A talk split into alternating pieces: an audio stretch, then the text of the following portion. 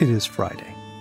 Good Friday, which is a phrase that obviously the church has applied to the day only in hindsight, only years after when we realize just how great and good this day is in one sense. But in another sense, within the story itself, this is the day of days. This is Christ's D day, unlike any that any man or woman has ever faced in the history of the world. It is Friday, sometime in the night or early Friday morning, perhaps 1 or 2 a.m., Jesus Christ is arrested in the garden. He's taken by soldiers and beaten. They bring him before the Jewish council, the Sanhedrin, who try him in their own fashion, complete with false witnesses. And then he's taken to Pilate, and then to Herod, and then back to Pilate, and finally he is taken to Golgotha and crucified.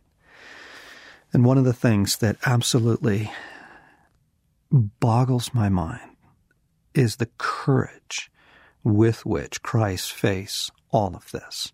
Let's pick up the story in Luke 23. As they led him away, they seized Simon from Cyrene, who was on his way in from the country, and put the cross on him and made him carry it behind Jesus. A large number of people followed him, including women who mourned and wailed for him. Jesus turned and said to them, Daughters of Jerusalem, do not weep for me. Weep for yourselves and for your children. For the time will come when you will say, Blessed are the barren women, the wombs that never bore, and the breasts that never nursed. Then they will say to the mountains, Fall on us, and to the hills, Cover us. For if men do these things when the tree is green, what will happen when it is dry?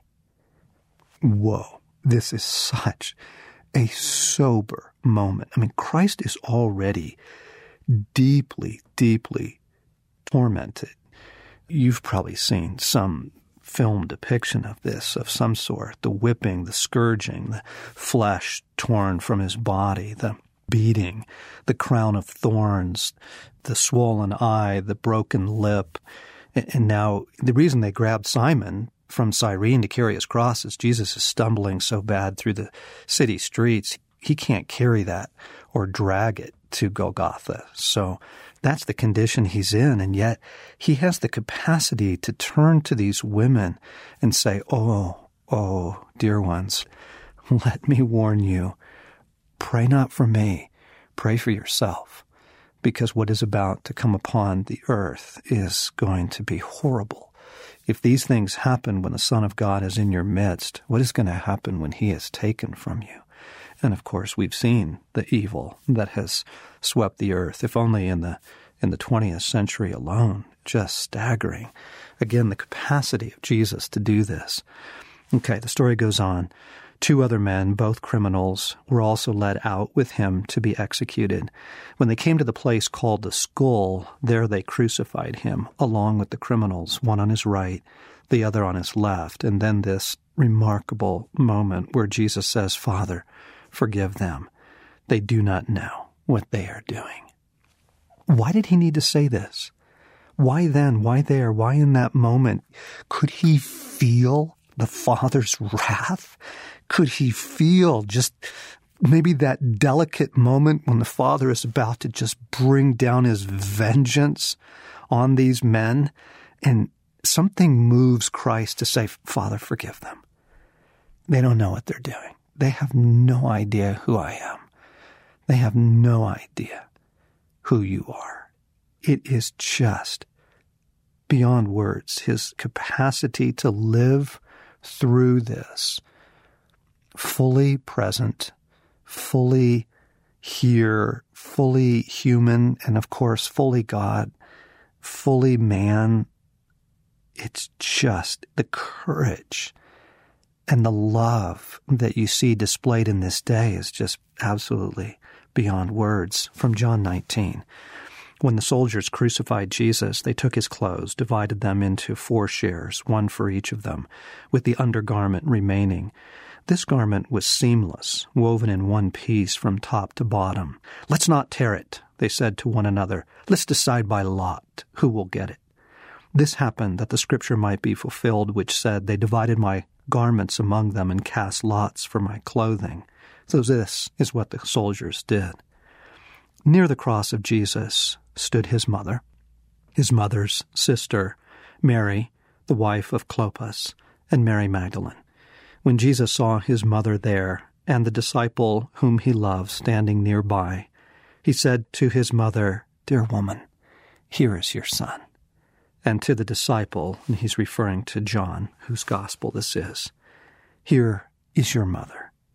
And from that time on, this disciple took her into his home. Here is your mother. Here is your son. Like, you have got to be kidding me. The man is hanging from the cross. He has nails through his wrists and through his feet. He is being tortured in one of the most cruelest forms that cruel humanity and government has ever come up with. And in the midst of this, he has the capacity to see his mother and to allow his heart to express itself to her. He takes care of her. He makes sure that she will be cared for after this. Oh, the beauty of this is just exquisite. And then from Mark 15, they crucified two robbers with him, one on his right and one on his left. Those who passed by hurled insults at him, shaking their heads and saying, So, you who are going to destroy the temple and build it in three days. Come down from the cross. Save yourself. In the same way, the chief priests and the teachers of the law mocked him among themselves. He saved others, they said, but he can't save himself.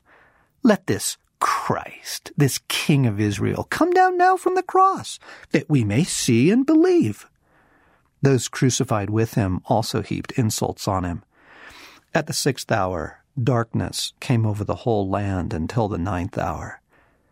And at the ninth hour, Jesus cried out in a loud voice, Eloi, Eloi, lama sabachthani, which means, My God, my God, why have you forsaken me?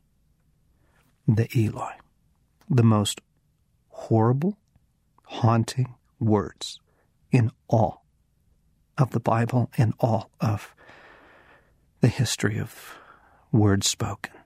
The Father has turned his back.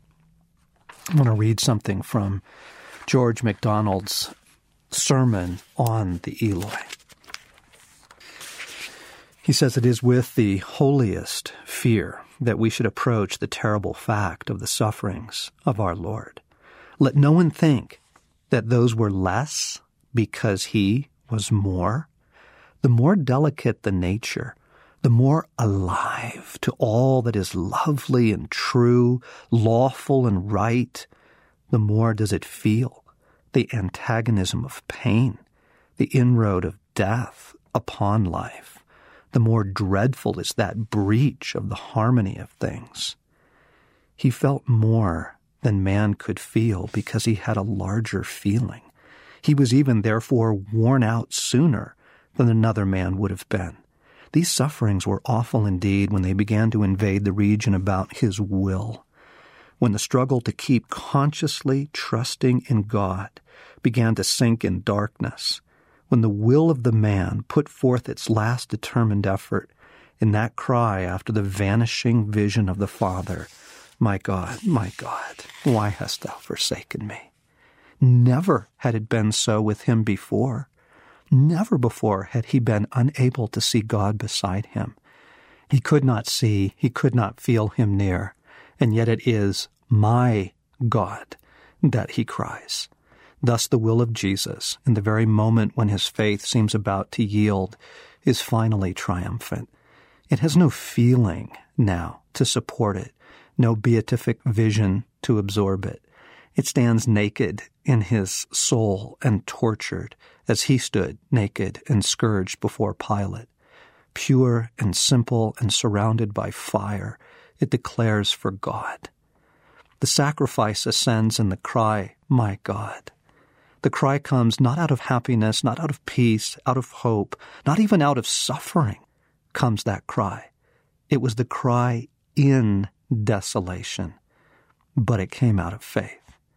It is the last voice of truth, speaking when it can but cry.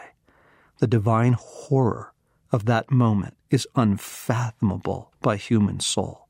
It was blackness of darkness, and yet he would believe. Yet he would hold fast. God was his God, yet my God. And in the cry came forth the victory, and all was over soon. MacDonald goes on to say, I do not think it was our Lord's deepest trial when in the garden he prayed that the cup might pass from him, and prayed yet again that the will of the Father might be done. For that will was then present with him. He was living and acting in the will of the Father, but now the foreseen horror has come. He is drinking the dread cup, and the will of the Father, the Father himself, has vanished from his eyes. Were that will visible in his suffering, his will could bow with tearful gladness under the shelter of its grandeur. But now his will is left alone to drink the cup of the will in torture.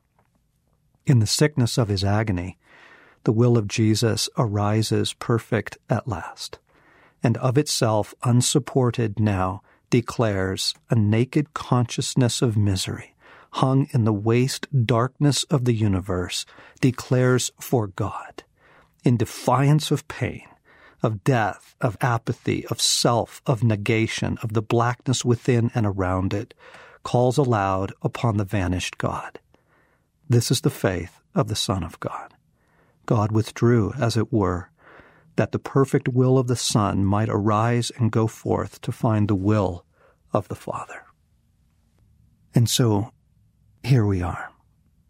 Jesus Christ accepted forsakenness so that there would be no realm, no realm of human experience that was beyond his own personal understanding.